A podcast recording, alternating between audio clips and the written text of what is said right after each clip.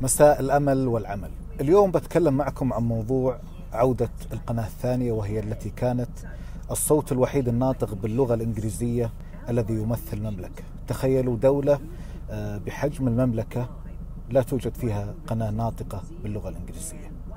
وأنا يعني طالبت بعودتها لأنه دائما أرى أنه الاستثمار في الكوادر المحلية والمحتوى المحلي هو الأساس الأكثر بقاء والاستدامة والإفادة للإعلام السعودي وأيضا لصورة المملكة في الخارج. أنا ضد آه، الاستثمار في الإعلام الخارجي ضده بمعنى أن يحل بديلا عن الاستثمار في الكوادر المحلية لعدة أسباب. أولها أنك تستثمر فيما لا تملك.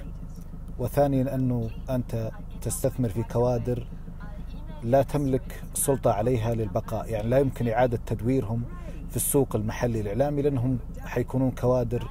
آه، والسبب الثالث هو أنه أنت لا يمكنك أن آه، تغير من السياسة التحريرية لأي مؤسسة إعلامية أنت يعني آه، تساهم فيها أو تدفع يعني لاستثمار رخصتها.